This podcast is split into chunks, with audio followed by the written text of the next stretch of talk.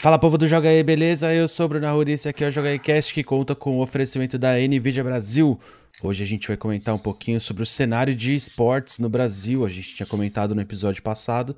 Se você ainda não assistiu, já volta e dá uma assistida. A gente falou um pouquinho sobre o Worlds de LoL e hoje a gente vai comentar um pouquinho mais. Estou aqui com o Nelson.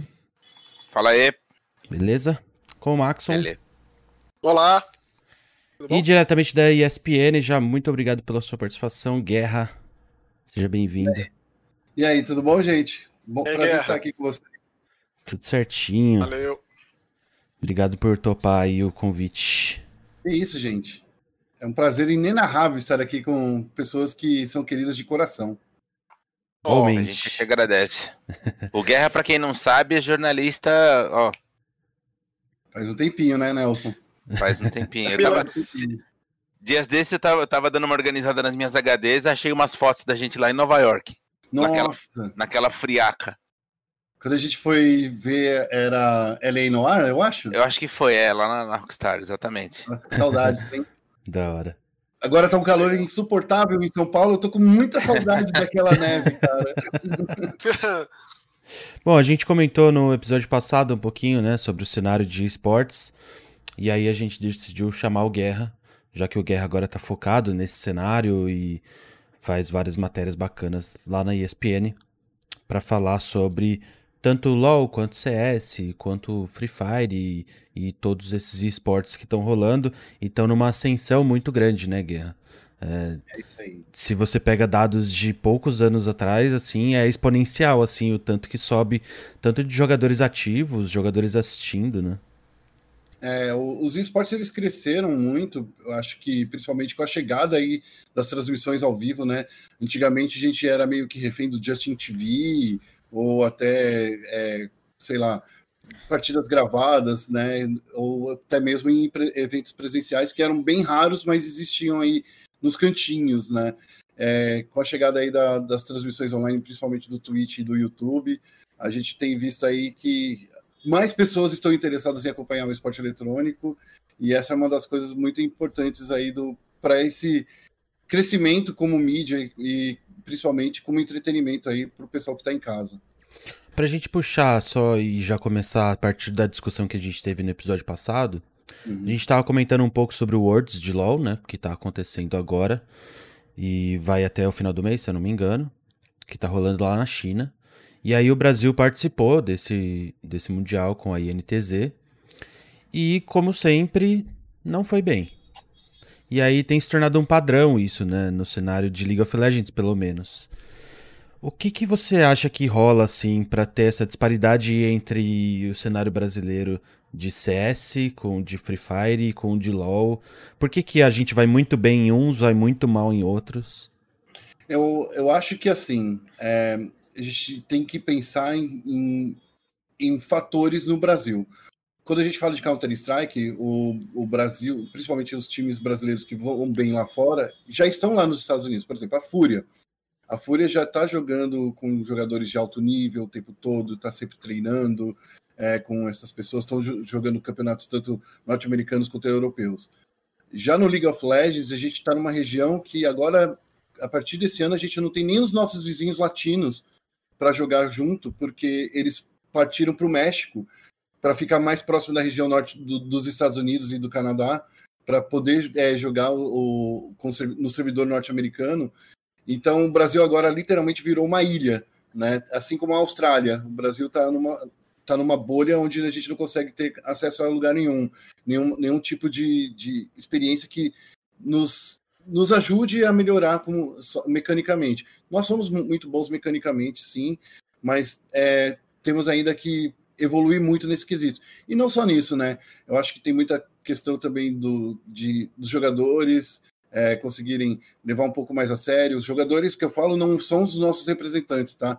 Jogadores No do- geral, né? do geral, do, do- da solo kill no Brasil, é, os jogadores de, de- dos, do- dos torneios nacionais. É, tem uma outra questão também de investimento, por mais que no Brasil a gente tem bastante investimento aí, a gente não faz bootcamp com tanta, é, tanta frequência, a gente não vai jogar em outros lugares do mundo para a gente adquirir experiência.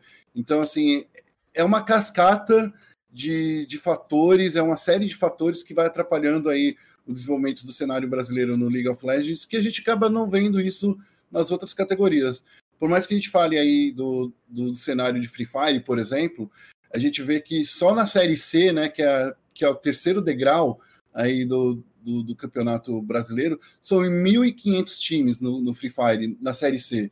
Então, assim, olha só a quantidade de jogadores que estão querendo entrar nesse cenário, é bastante competitivo, é bastante dominante. Então, assim, o Brasil ele consegue é, fazer uma peneira muito bem afinada para você conseguir encontrar os melhores jogadores, sim, na, na Série A e na Série B.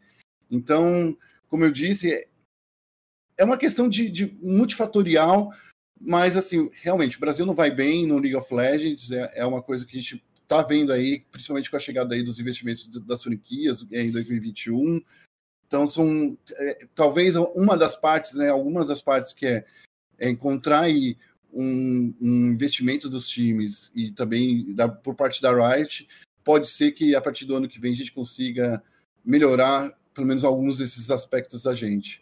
Eu não sei o que, que você... Porque o Bruno, ele sempre... Ah, pode. Não, deixa eu só uhum. emendar no que, no que ele tinha dito, porque o Bruno sempre fala sobre o fator psicológico dos, dos jogadores que ficam é, muito intimidados jogando fora e jogando com grandes times. E isso que você disse do Brasil se tornar uma bolha, uma ilha, vai piorar ainda mais a situação, porque, pelo que eu entendi do que você acabou de dizer, é, a única solução para isso é justamente ter esse contato com esses outros times, jogar assim é, na rotina, no dia a dia, ter esse, esse tipo de, de, de, de treino, digamos.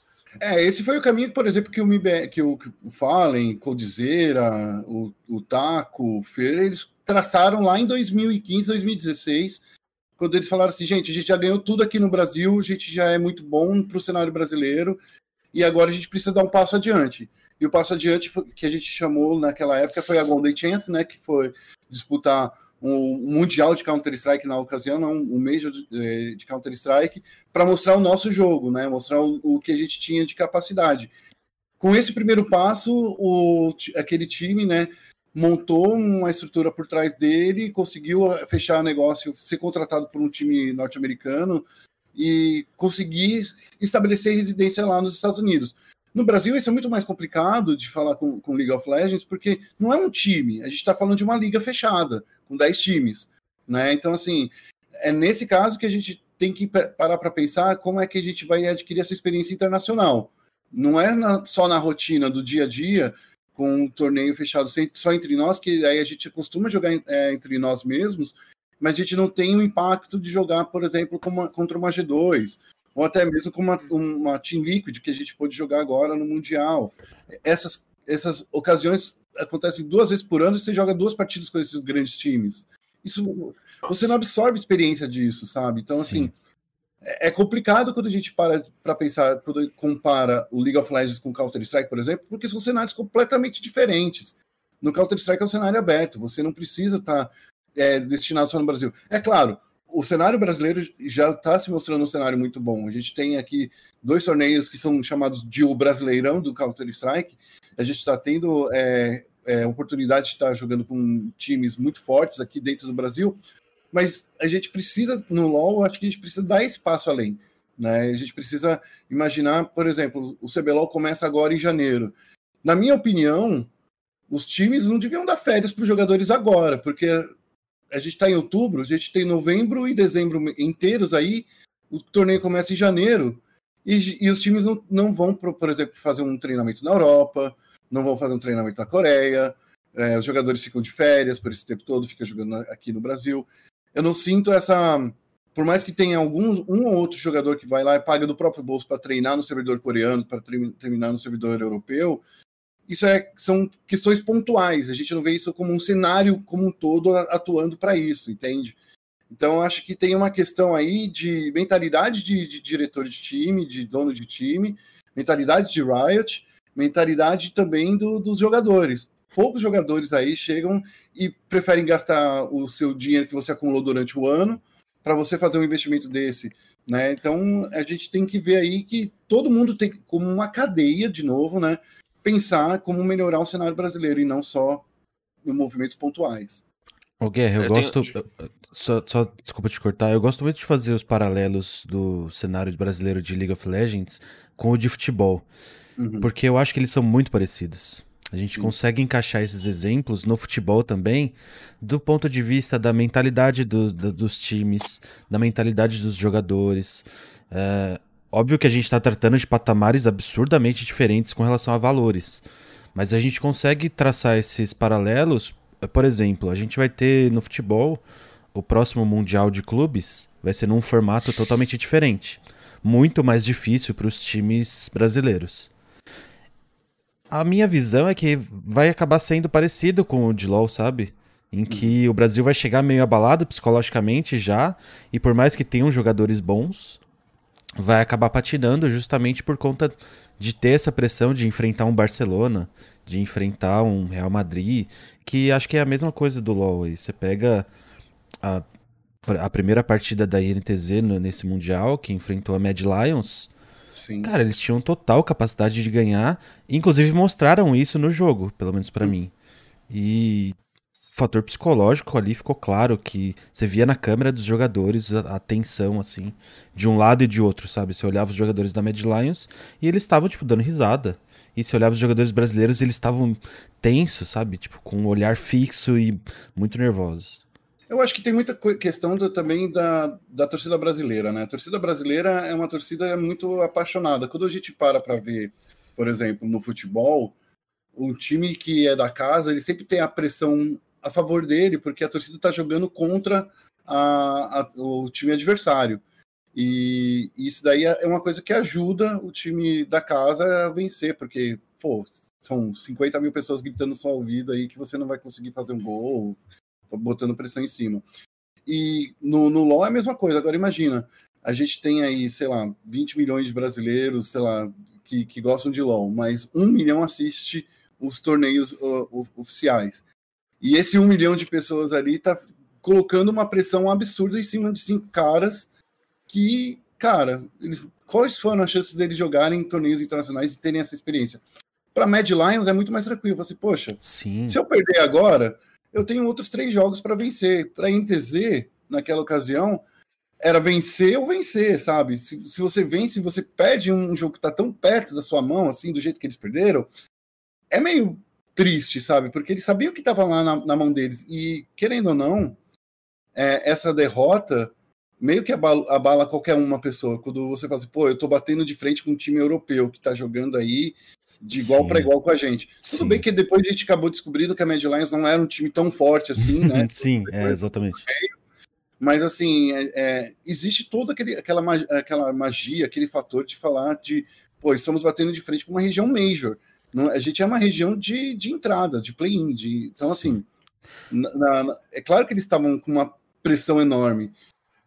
Eu Mas, por que- exemplo, s- só pra encerrar, antes, antes do Nelson perguntar pra você, o Hum. que eu fico impressionado, e eu fiquei impressionado de verdade, assim, porque a gente teve é, nessa partida, obviamente pra quem usa Twitter aí, sabe como é, como são as pessoas no Twitter, sabe Uhum. como funciona. Então a INTZ perdeu e você entrava na, na hashtag do Words e você via pessoas xingando os jogadores, como se não fosse nada.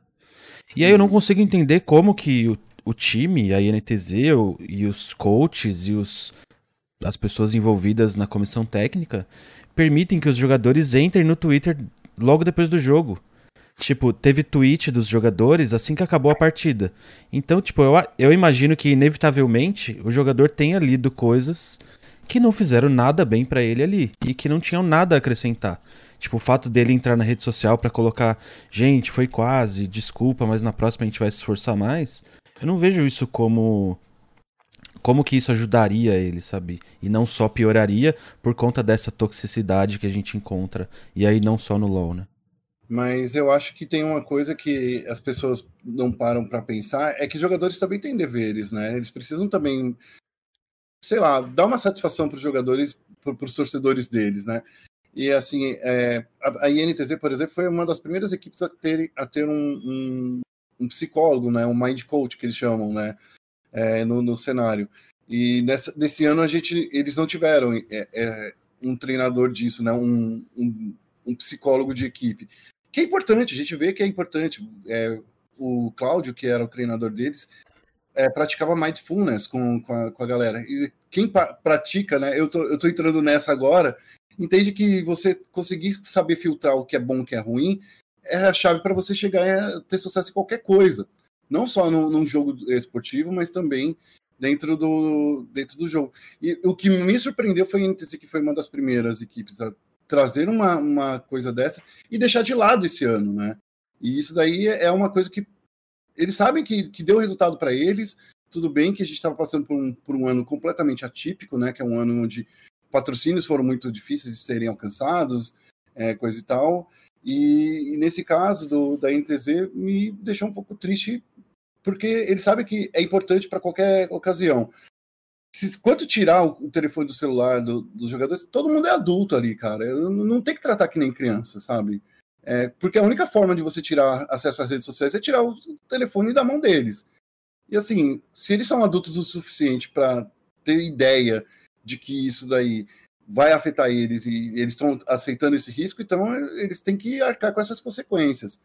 Mas, de novo, é, é, é, como no futebol, sabe? No futebol a gente não vê tanto, mas, por exemplo, quando a gente vê o Cássio, que é um, que é um dos maiores é, jogadores, é, dos maiores nomes aí do Corinthians, toda final de partida, seja o Corinthians ganhando, vencendo, ele vai lá no Instagram dele e ele posta uma mensagem para a torcida dele. Faz parte do, do marketing pessoal desse jogador também, porque uma hora ou outra ele não vai estar no Corinthians ou ele não vai estar na NTZ, né? Ele tem que mostrar para o outro time ou para sua torcida que ele é um cara que consegue aguentar a pancada. Isso faz parte muito, é uma parte muito importante aí para ele saber diferenciar as coisas. Eu vou então aproveitar, porque agora você falou muitas coisas, eu vou dar uma retrocedida até chegar nisso que você acabou de dizer. Primeiro eu queria que você explicasse o que, que é mecânica. Você falou assim, ah, somos muito bons de mecânica. Eu não sei o que é isso. É, é saber utilizar os personagens da forma correta, né? Pegar, é, por exemplo, entender como é que o, o jogo funciona, né? Tá. Então, digamos assim, você Vamos dar um exemplo bem genérico que as pessoas vão entender. Num jogo de corrida, você sabe que se você ficar atrás de um carro, você vai pegar o vácuo e isso daí você vai, é, consegue fazer a ultrapassagem melhor. Ah, tá. no, cada personagem tem a sua própria mecânica, cada personagem tem o seu, tá. o, seu o seu, próprio estilo de jogo, tem a, a forma de você jogar. E além disso, existe a mecânica como um todo. Como, por exemplo, ah, é, como eu, a hora que eu tenho que juntar o meu time, os, os cinco jogadores têm que se juntar para fazer uma luta em grupo, para fazer uma team fight. A hora que o time tem que se separar para garantir vantagens nas rotas laterais. Isso também faz parte de mecânica. Ah. É, essas coisas assim que a gente viu que, pelo menos para jogar contra a Mad Lions, a gente percebeu que a gente tinha muita coisa. Se bem que, na minha opinião, eles falharam em algumas partes mecânicas, principalmente contra a Mad Lions, deixando rotas laterais bastante bastante desguarnecidas e, enfim, isso seria muito mais profundo aí uhum. para falar, mas a questão é que, no geral, contra aqueles times que a Inter jogou, a gente sentiu que eles estavam em pé de igualdade, tanto mecanicamente quanto também é, na questão de, de nível mesmo, sabe? Pode, pode ser que se a gente fosse jogar contra uma Coreia, a gente levasse um pau, sabe? Que a gente levasse, tipo, perdesse o jogo em 20 minutos, como já aconteceu nesse Mundial aqui. Então, assim, pode acontecer, mas contra aqueles times que a gente estava jogando, a gente estava jogando em pé de igualdade. É, aí você falou duas outras coisas. Falou sobre mentalidade e, e, brevemente você falou, eu anotei aqui a diferença entre fama e profissionalismo, né, por conta das redes sociais. Uhum. É, o que, que acontece que em outros países, você citou a Coreia, por, por que que na Coreia a gente tem a sensação que os caras jogam tão bem. É Quer dizer, não é, não é só uma sensação, eles jogam muito bem, mas uhum. o, que, o que que acontece? É nato? É, é, tem um, o sujeito tem um, tem um neurônio extra ali para aprender a jogar? Ou é uma série de fatores que vai desde como o cenário lá é concebido, do tipo, ó, você vai ser profissional, então assim, existem regras a serem seguidas, você tem uma rotina de treinamento, você tem lá, sei lá, um nutricionista, um, um... enfim, você tem uma equipe que, que gerencia essa história toda e faz com que você ponha para fora aquilo que na naturalmente é, é, já existe no sujeito. É que na Coreia existe uma, uma, uma, questão cultural muito forte, que é, começou já desde a época do StarCraft, quando o StarCraft foi para lá e, e, acabou se tornando esporte é, nacional da Coreia do Sul. E, e, desde então, a Coreia do Sul se tornou um país onde levou os, os, esportes eletrônicos tão a sério quanto a gente aqui no Brasil leva os esportes tradicionais a sério. Na Coreia do Sul, para você ter uma ideia, existe um ministério do governo, da, da, lá, um ministério do governo, que é o Ministério dos Esportes Eletrônicos. Então, assim, para você ter uma ideia de quanto isso é levado a sério. Lá, os esportes eletrônicos são considerados, é, são considerados profissões que você tem que levar a sério mesmo. E isso começou no primeiro StarCraft, Guerra? Já começou no primeiro StarCraft, já. Então, então foi uma assim, construção já... que chegou até. Né, que está chegando nesse nível. Em 98, por exemplo, quando, a gente, quando foi criado, quando o StarCraft foi lançado, em poucos anos, acho que dois ou três anos depois, o governo é, sul-coreano criou a CESPA, que é um órgão que é como se fosse a nossa CBF, sabe? Que é para regulamentar trans transferência de jogadores, para regulamentar é, os times como eles é, atuam, para determinar as regras que, de, de fase de transferência. Então, assim, tem uma série de fatores aí que na Coreia do Sul, além, claro, né, que a gente fala muito de, de como os, os orientais, né, pode parecer uma questão de, sei lá, de estigma, né, ou de preconceito, mas não é que é preconceito, é, é uma questão de constatar os fatos, eles levam as coisas muito mais a sério. Se é a profissão deles, se é o trabalho deles, cara, é, é muito mais fácil eles se dedicarem àquilo e tentarem ser, serem os melhores naquilo e, e, seguir em frente. Eu vejo, eu vejo, eu faço muita comparação, por exemplo, com o beisebol. O beisebol lá na, na Coreia do Sul também é um esporte levado super a sério, assim. E, e, e, nasceu nos Estados Unidos, né? Eles importaram essa cultura. Ô, Guerra, é muito interessante você estar falando isso, porque eu nunca tinha parado para associar as coisas. É, o cinema sul-coreano, ele teve uma ascensão muito grande depois de um período político dificílimo lá nos uhum. anos 90. Então todas essas coisas foram se reerguendo juntas. Seja o interesse por videogame, no caso o StarCraft, e isso ser levado a sério pelo próprio governo, a ascensão do cinema, é, se hoje muita gente está chegando ao cinema sul-coreano, é justamente por conta dessa construção lá no final dos anos 1990, começo dos anos 2000. Eu nunca tinha colocado uma coisa lá da outra, porque é, é a cultura inteira, seja qual for a manifestação artística, que foi crescendo junta. Impressionante. O K-pop vem disso também, é, vem é, dessa cultura. Música, cinema, videogame. Música, tudo. cinema, videogame. O, o governo sul-coreano ele, ele traz, não é um, um, governo, né? Que foram vários governos que passaram de lá para cá, mas existe um plano de país, né? Qual, o que, que você quer fazer com, o seu, com, a, com a capacidade do seu país no futuro? Você não está pensando nos quatro próximos anos, mas assim nos próximos 50.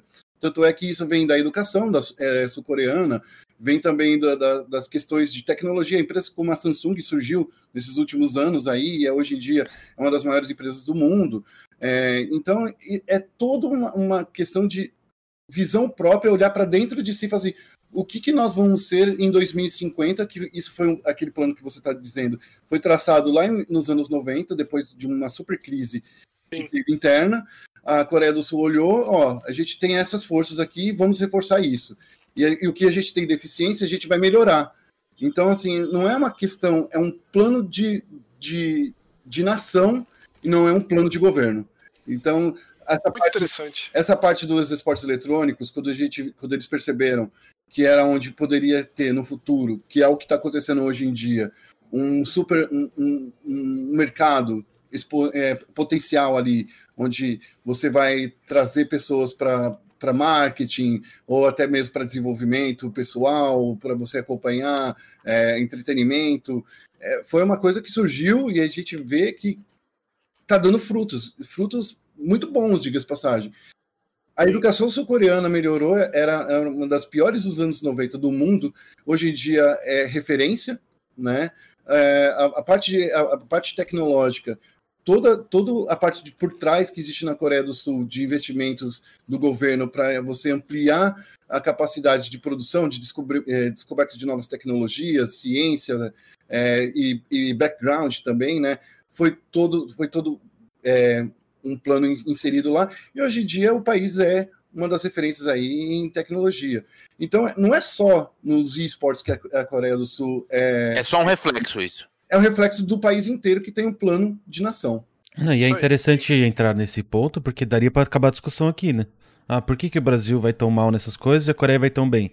Quando você acabou, fala né? tudo isso, acabou, né? Aqui a gente está discutindo se jogo ainda é jogo de azar ou não.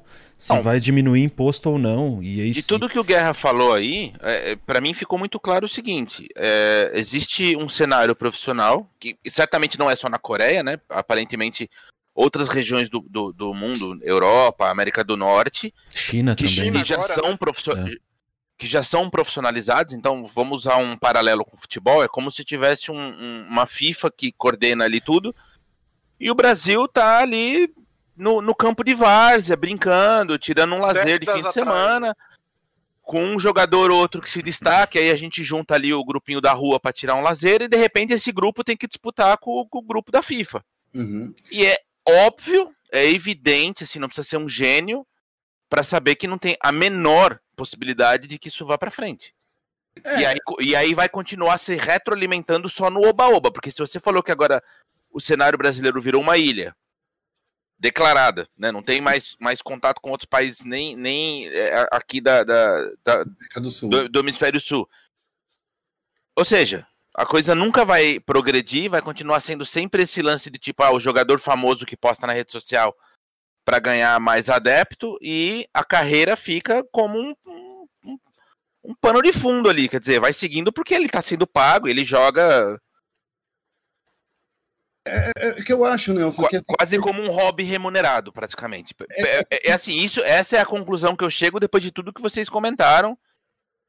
É que tem assim, tem, tem uma parte que assim, os, o, o mercado brasileiro, a gente sempre foi assim em todos os ramos. Por exemplo, o mercado da música, o mercado do cinema, do teatro, a gente sempre teve que lutar contra o nosso governo. A gente sempre teve que ir é, meio que ser. É a essência do Brasil, isso daí. Tudo que você falou. Brasil Existe no Brasil. A, arte, né? É, então, assim, é, eu, eu não, não, culpo os times, não culpo os jogadores, não culpo o, o, o, o cenário em si. Mas, assim, para nós é muito mais difícil porque a gente não tem nenhum incentivo em nada, sabe? É, não existe, por exemplo, a gente hoje em dia a gente usa a Lei Pelé para regular os esportes eletrônicos. Só que a Lei Pelé foi pensada para o futebol. futebol. Não foi pensada para o cara que tem, é, sei lá, 21 anos, que pode conversar com alguém no Twitter e receber uma proposta para jogar em outro time, sabe? Porque nem era previsto poaching dentro da Lei Pelé, né? O que era para evitar isso, o que, que a Lei Pelé faz? Ela coloca multas absurdas, né? Multas que às vezes é 200 é, vezes o valor do salário do jogador, onde nenhum, ninguém vai pagar. Então você evita, entre aspas, o poaching mas você não evita a insatisfação do jogador, não, não evita, por exemplo, que o jogador é, ele veja o outro cara ganhando mais, um salário maior do que eles e ficar insatisfeito no time que ele tá, entende? Então, assim, no Brasil como um todo, a gente tem um, como tudo, né? A gente, o cenário ele tem que lutar contra, os, contra o governo e contra a nossa própria cultura. A gente tem que lutar. É, quem se destaca, por exemplo, eu vou dar um exemplo aqui. BRTT, ele é um jogador que já tem 28 anos, já passou pelo Dota, pelo Counter-Strike. Ele é super famoso fora das redes. Então, assim, esse cara, ele, ele teve uma visão de carreira que poucos jogadores têm hoje em dia.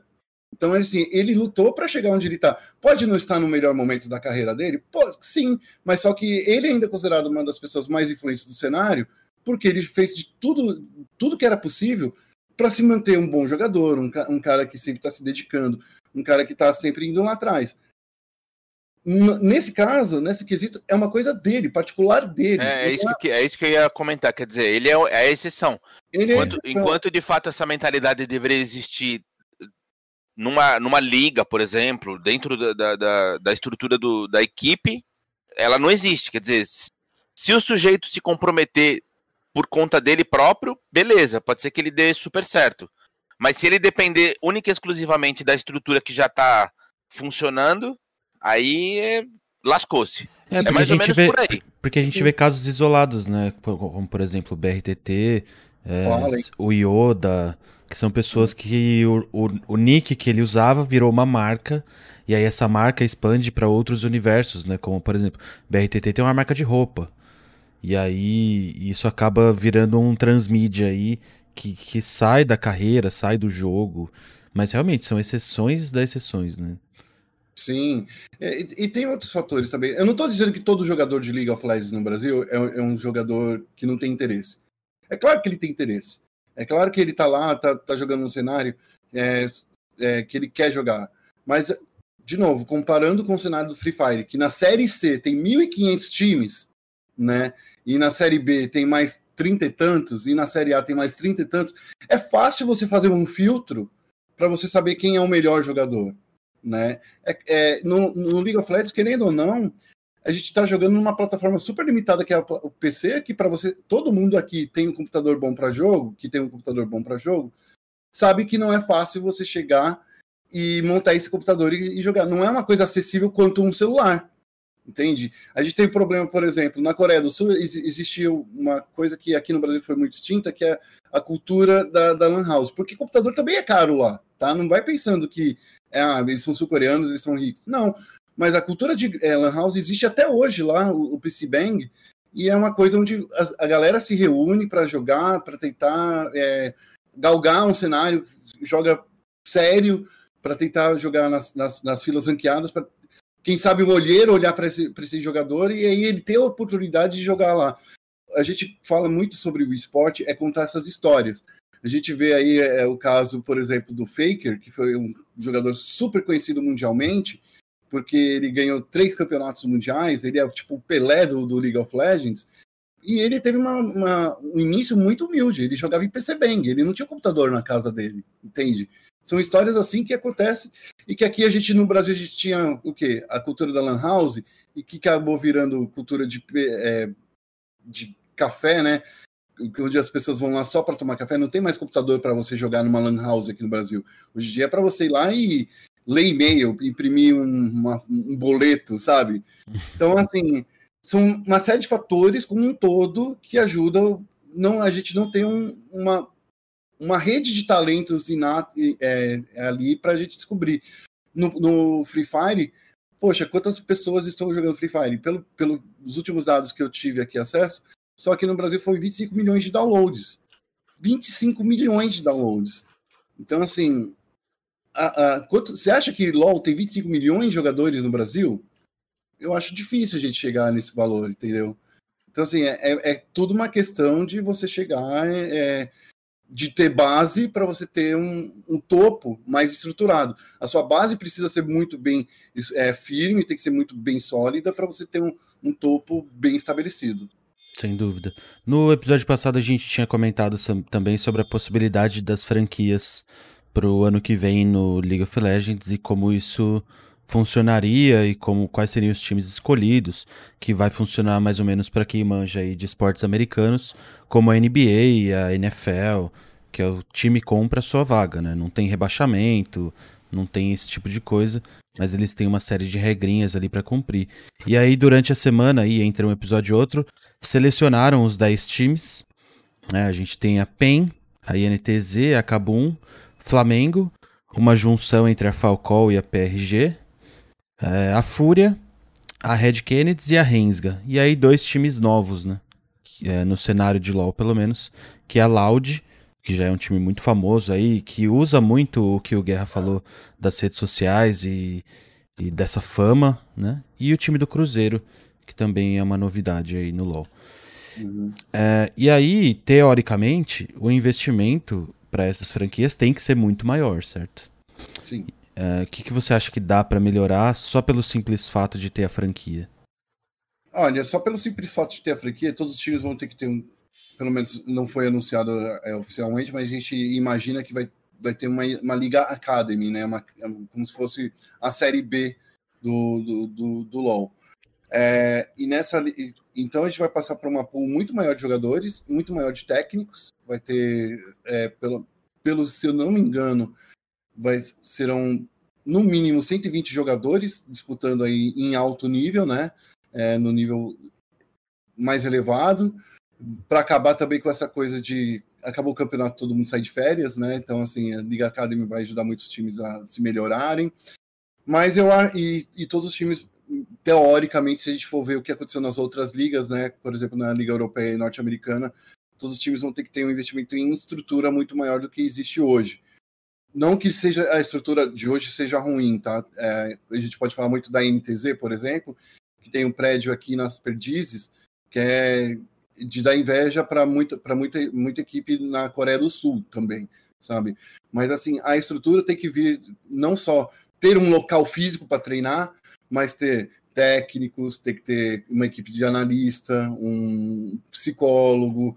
Um, antigamente a gente estava até brincando, tinha até computurista, né? É, que, em alguns times. Então, assim, a gente vai ver muita coisa de bastidor sendo trabalhada e, claro, também a gente vai ver um aumento na, na parte da questão de marketing do, do, do, do, LoL. Porque, querendo ou não, tem muito time ainda que aceita permuta. Né? O que, que é permuta?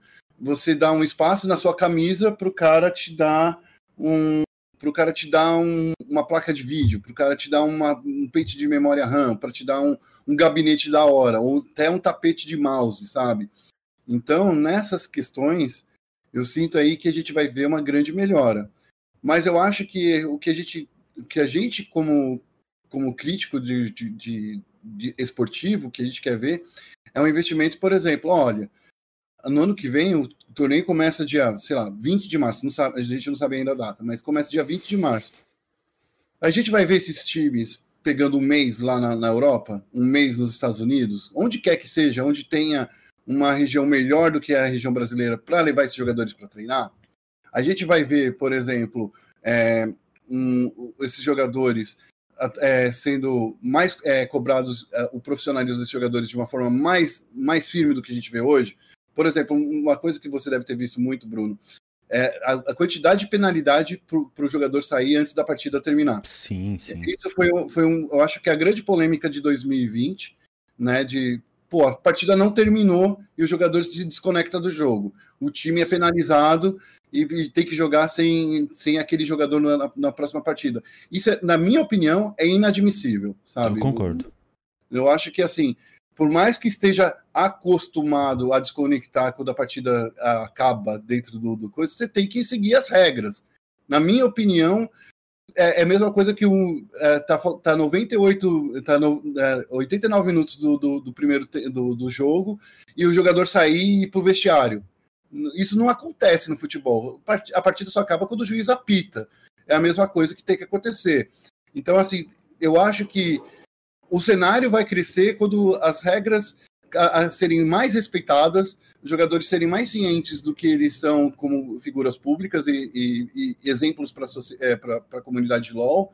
E também, eu acho que vem também do, das equipes levarem mais a sério o investimento que estão fazendo aí, porque 4 milhões de reais, na minha opinião, não é um investimento tão pesado assim para você fazer para entrar numa liga comparado, por exemplo, o que acontece com a NBA, o que acontece com a NFL, ou até mesmo nas próprias ligas de, de League of Legends, que era 10 milhões de dólares nos Estados Unidos, 10 milhões de euros na Europa. Então, assim, comparativamente, o investimento foi muito menor para você fazer a, essa entrada no cenário, mas ao mesmo tempo é uma grande, é uma puta grana. 4 milhões ninguém tem aí no bolso para dar toda hora. Eu não tenho, pelo menos. Sabe que é, é, interessante, né? Você falando, eu e o Max aqui somos os, os outsiders, né? A gente tá mais observando e tentando entender. É, é, é Glória Pires aqui hoje. O que está acontecendo. É Meu, é engraçado quando vocês falam, a única coisa que me vem à cabeça é que é extremamente amador aqui no Brasil. Por, e assim, veja, eu não estou criticando, não estou não tô fazendo juízo de valor. Estou falando como alguém que está absolutamente de fora, que não acompanha, entendeu? Então, assim, não, não conheço regras, não sei como funcionam os torneios, não conheço os jogadores. Mas ouvindo vocês falar, em, em, é, principalmente em comparação a, aos outros países, a sensação que eu tenho é que é uma várzea. Na verdade, é uma várzea um pouco mais organizada ali, que, tem, que, que criou uma regrinha própria e que eventualmente participa do torneio mundial. Só que na hora que ele chega para enfrentar o torneio mundial, ele vai, vai encarar o Manchester United, é... o, o Liverpool, o Barcelona. Mas, Nelson, isso faz parte, inclusive, do próprio futebol, cara a gente vê aqui no futebol brasileiro, tipo assim, time devendo para jogador, sabe? É, é uma questão super amadora isso quando a gente para para pensar. Não, não tenho a menor dúvida, eu concordo plenamente. É, eu, eu, eu acho o nosso futebol, embora a gente tenha, tenha muitos talentos, no âmbito geral, é uma várzea também, é uma bagunça completa, é um, é um. Cada um por si, cada um cria as próprias regras dentro da regra já pré-estabelecida, e aí vira esse fuar. Então, assim, me parece mais um problema cultural que não vai se resolver tão cedo. Por mais que exista agora um, é, essa, esse lance da franquia, dos investimentos já pré-estabelecidos e tudo mais. Mas antes disso, existe um, é um buraco muito mais embaixo que precisa ser consertado do que só o dinheiro ser investido. Exatamente esse é o fator, Nelson. Porque se é, a gente tem que pensar o cenário como um todo, tá? O, a, não só os jogadores do time, mas os dirigentes, a própria Riot, é, o, até mesmo nós como espectadores, né? Como espectadores, a gente tem que cobrar mais profissionalismo de todo mundo, é, inclusive nós como torcedores. Por exemplo, é, teve uma moda, é, uma época que assim, foi muito investido, é, falado sobre que na Europa, nos clubes de futebol, existia o, o sócio torcedor. Trouxemos isso para cá, para o Brasil. Só que daí o, o, próprio torcedor não pagava em conta, não pagava em dia o sócio torcedor. Então, assim, o time precisa daquela verba para investir, para trazer os eh, jogadores, para fazer um bom salário para os jogadores, e é por, não é só por causa do sócio torcedor que, que eles não atrasam salário mas isso vem do próprio torcedor. Então, assim, é cultural, como você mesmo disse. Não é culpa de ninguém, não é culpa da INTZ, não é culpa sim, do Flamengo. Sim. É culpa da nossa cultura que a gente tem como brasileiros entender que a gente está fazendo muitas coisas erradas. A gente está fazendo coisas erradas, por exemplo, na política, na, na, na, Então, assim, quando a gente se tocar que tudo isso é culpa nossa, o que a gente está trazendo é culpa do povo como si, como um todo, talvez aí a gente consiga ir por aquele caminho da Coreia, lembra que eu disse? Sim. É um plano de nação. Qual é o plano, um plano da nossa nação? A gente vai ter um, um, futebol melhor, a gente vai ter um vôlei melhor, a gente. Poxa, basta ver nas Olimpíadas. Quando a gente vê os países bem desenvolvidos, Estados Unidos, está disputando medalha em todas as categorias. Todas, exatamente todas as categorias que disputam. Não é só aqui nem a gente no Brasil que a gente está lá bem no vôlei, que a gente está bem no basquete, sabe? É em todas as categorias. Então, assim, é uma questão de cultura de nação. Tudo tem que vir da gente. E a, a gente aqui, que tá, eu estou em casa, você, o nosso espectador que está aqui no, no, no, chat, todo mundo tem, é, é, responsável por isso. Todo mundo tem que fazer a, a sua parte para pensar, transformar o Brasil num país melhor em todas as regiões na cultura, na educação, no, no, nos esportes eletrônicos, no futebol. Então é isso, cara. Então, assim, a gente pode falar que o LoL tá, tem um problema de amadorismo, mas é um problema de amadorismo geral do Brasil. O Brasil é amadorismo, é amador até na, na ciência. Poxa, a gente está testando agora a, a, a vacina para o pro, pro Covid, e assim, e a gente está interessado em saber se a cloroquina funciona, sabe? Então, assim, é uma coisa que, que não faz questão, não faz muita lógica, saca?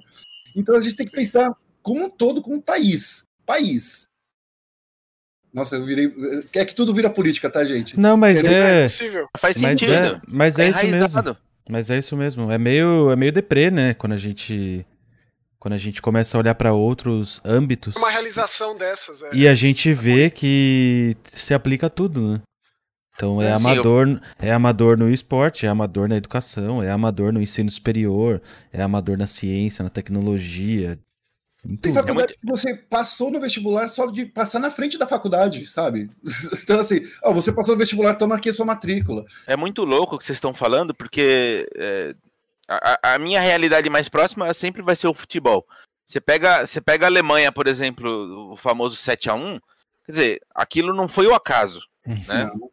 É um Começou com, com, um plano de anos que eles começaram lá na base do futebol alemão, investiram uma grana, profissionalizaram a base, treinaram, os, uh, enfim, criaram, criaram toda uma estrutura que possibilitasse pescar bons jogadores, formar uma excelente seleção com, com uma média de idade relativamente baixa, foram para o Mundial e fizeram o que fizeram. Uhum. É? Quer dizer, tudo, tudo é, se passa por isso fazer uma pergunta para vocês. Eu não tenho a menor ideia se foi uma pergunta estúpida.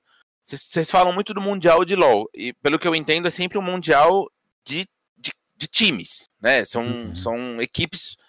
Mas não existe um Mundial de seleção. No não, LoL, não. Existe uma brincadeira chamada All Stars.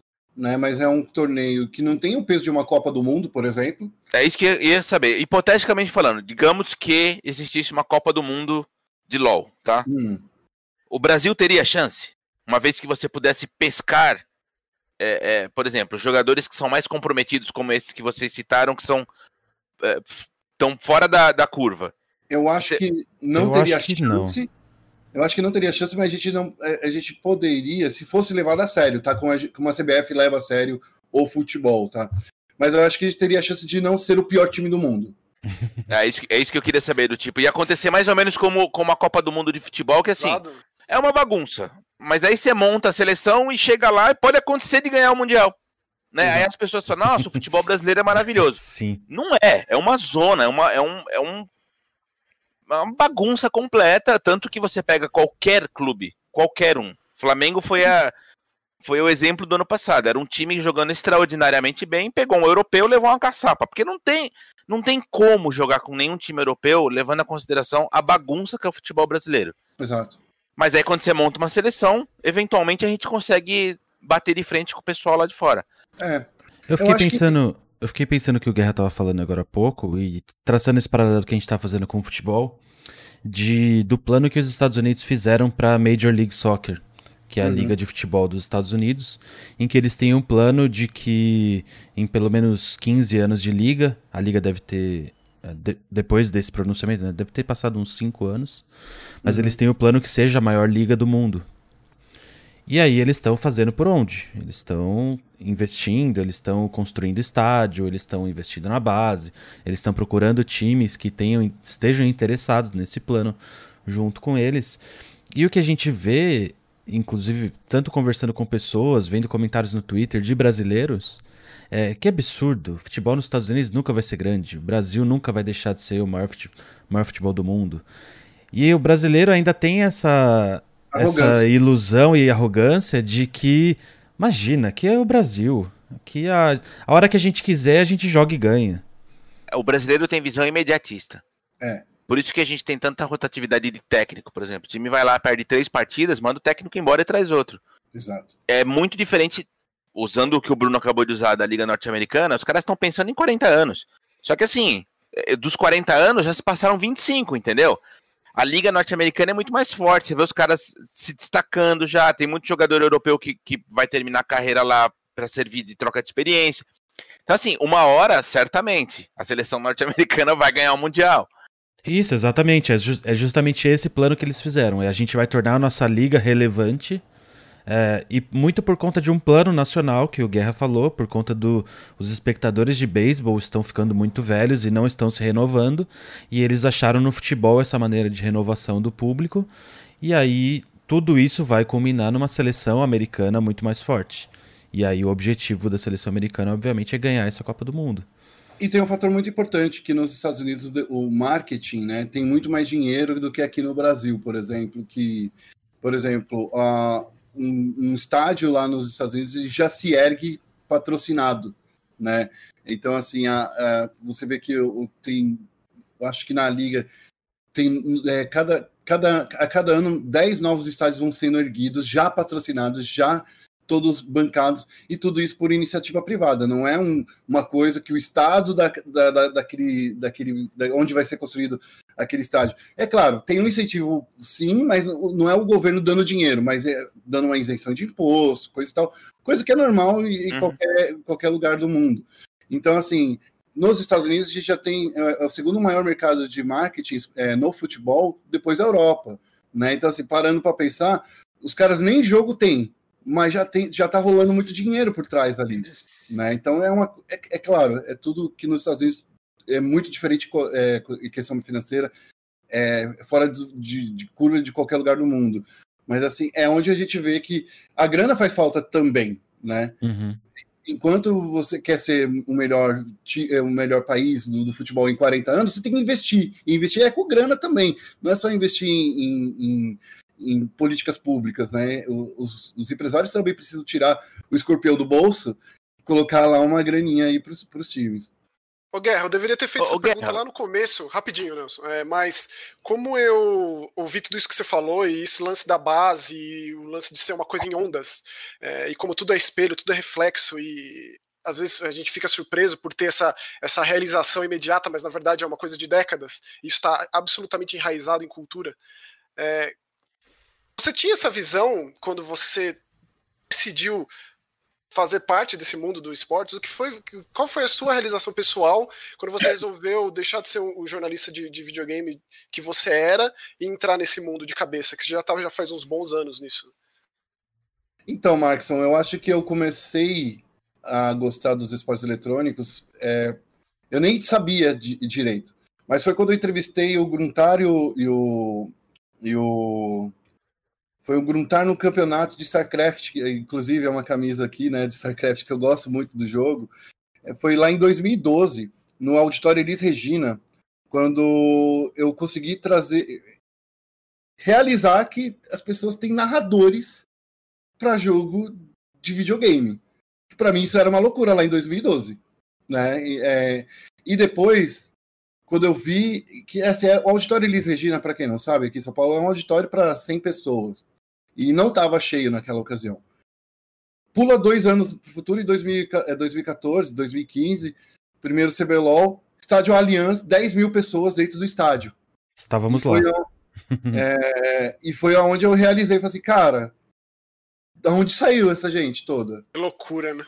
Então, assim, há dois anos eu estava num auditório com 50 pessoas que não estava cheio, e Dois anos depois, eu estava no, campeonato brasileiro de, de League of Legends, em Versus NTZ, com um estádio de futebol cheio.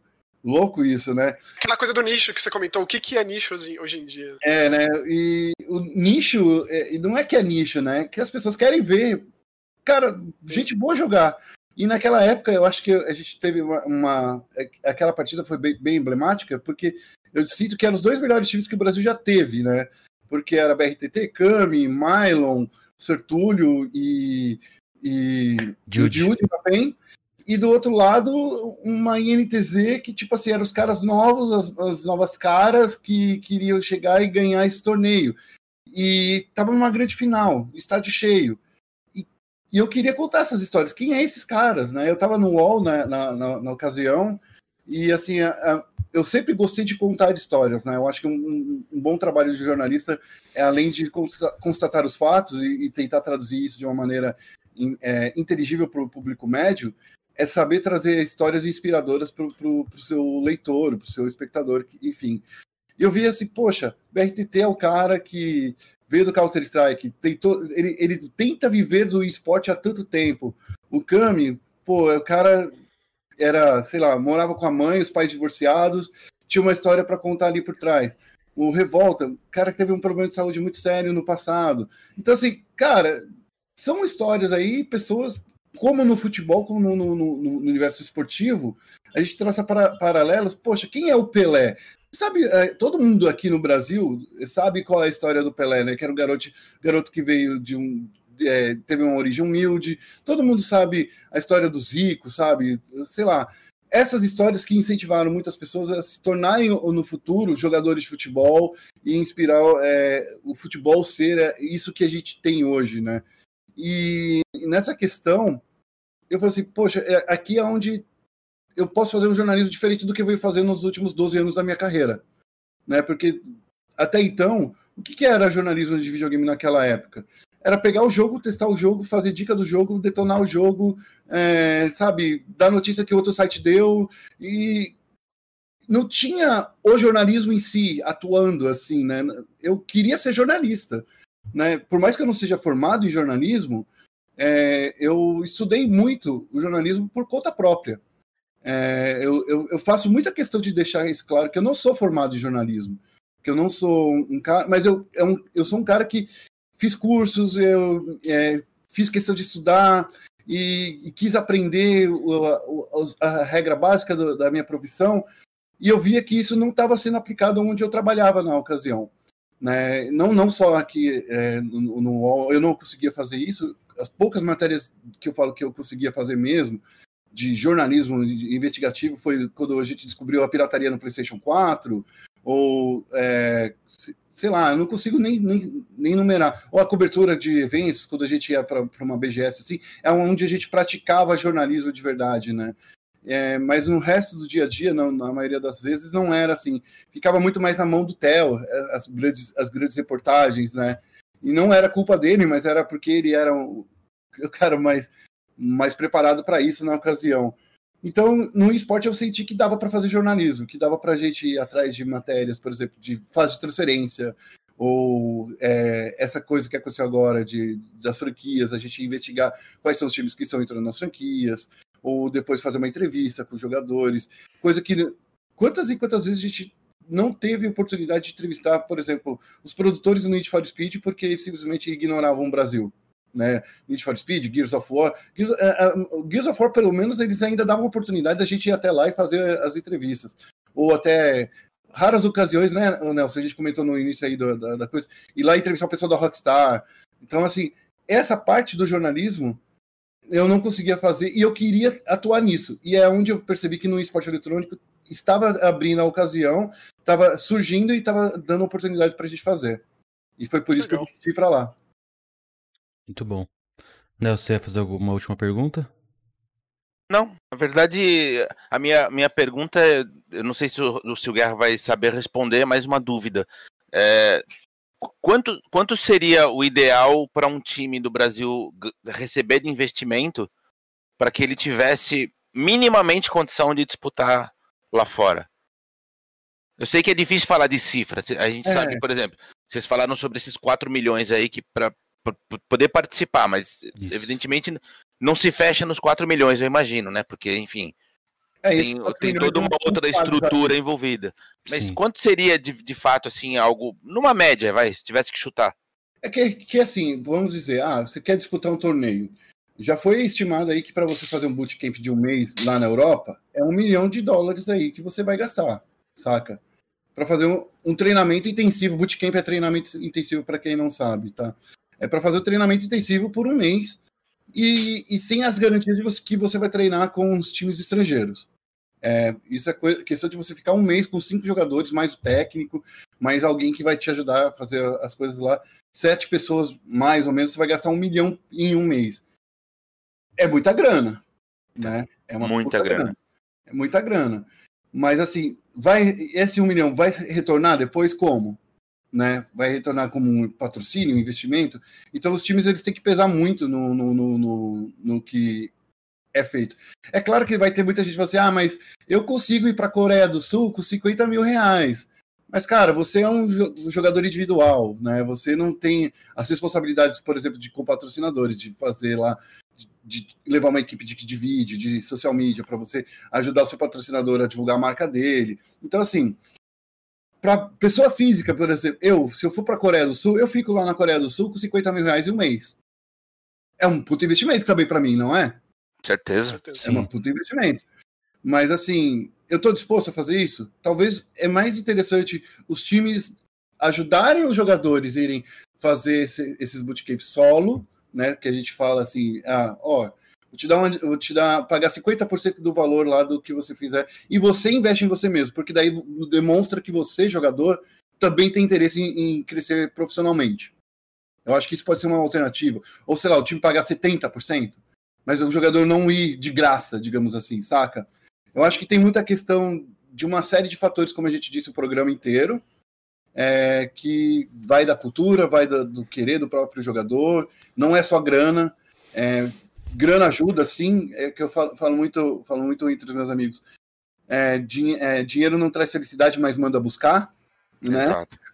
É, é, mas é, eu acho que assim tem muito do bem querer do jogador e da, de tudo, e não é só um patrocinador, chega, sei lá, pegar a BMW que patrocina a PEN, colocar eles na Coreia do Sul. Tem que também ajudar a fazer treinos com outros times, sabe? E sei lá, eu acho que é, é toda uma série de fatores. Um milhão seria para um mês. Para um ano, 12 milhões, uma bela de uma grana, né? Vamos saber. Será que a gente consegue levantar esse dinheiro em marketing no esporte eletrônico aqui no Brasil? Eu acho complicado. Né? Complexo, complexo. Maravilha, Mas... então. Guerra, muito obrigado pela sua participação. Obrigado, obrigado, por topar aí. Obrigado pelos ensinamentos. Foi muito massa. Eu gostei muito é. de estar de... aqui com vocês. Eu até de toque do Guerra aqui. Eu tô, tô... de pé. Guerra, para quem quiser ler seus textos aí, qual é o endereço, qual é o site? Vamos lá, ó. eu não leio, eu não escrevo muito mais hoje, que eu estava falando para o Nelson, né? O Nelson era editor também lá na, na revista do Xbox. É, é, mas eu sou editor do SPN Esportes é, Brasil. É, Para acessar lá é, é spn.com.br esportes. Eu estou no Twitter sempre falando minhas, minhas polêmicas ali no arroba guerra. Mais fácil que esse não tem. no, arroba guerra. Você... Arroba guerra. Arroba guerra. É, essa é a sorte de ser early adopter. Eu peguei no Twitter em 2007. Olha só. Mas enfim, é, Basta lá e assim, cara, é, eu sou um cara muito realista e assim, como eu falo para todo mundo, tudo é política. Do preço do console chegando no do novo console chegando no Brasil, a preço de jogo, a, a, a disputa nos esportes. Se a gente levar isso a sério, o nosso país vai para frente. Então, assim, todo mundo pode transformar o cenário melhor, todo mundo mesmo. Muito massa. Lembrando que o Joga E tem o oferecimento da NVIDIA Brasil.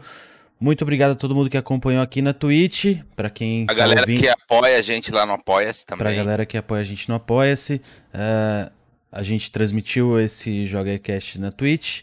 Então, para quem está ouvindo aí só o gravado, segue a gente nas redes sociais, entra no nosso Discord, tá aqui na descrição do YouTube e lá a gente avisa quando terão mais gravações e mais transmissões. E para quem quiser apoiar o Jogaê, é só entrar lá no Apoia-se e aí você estará ajudando bastante. Lembrando que esse episódio está antes para a galera do Apoia-se também. Exatamente. Certo?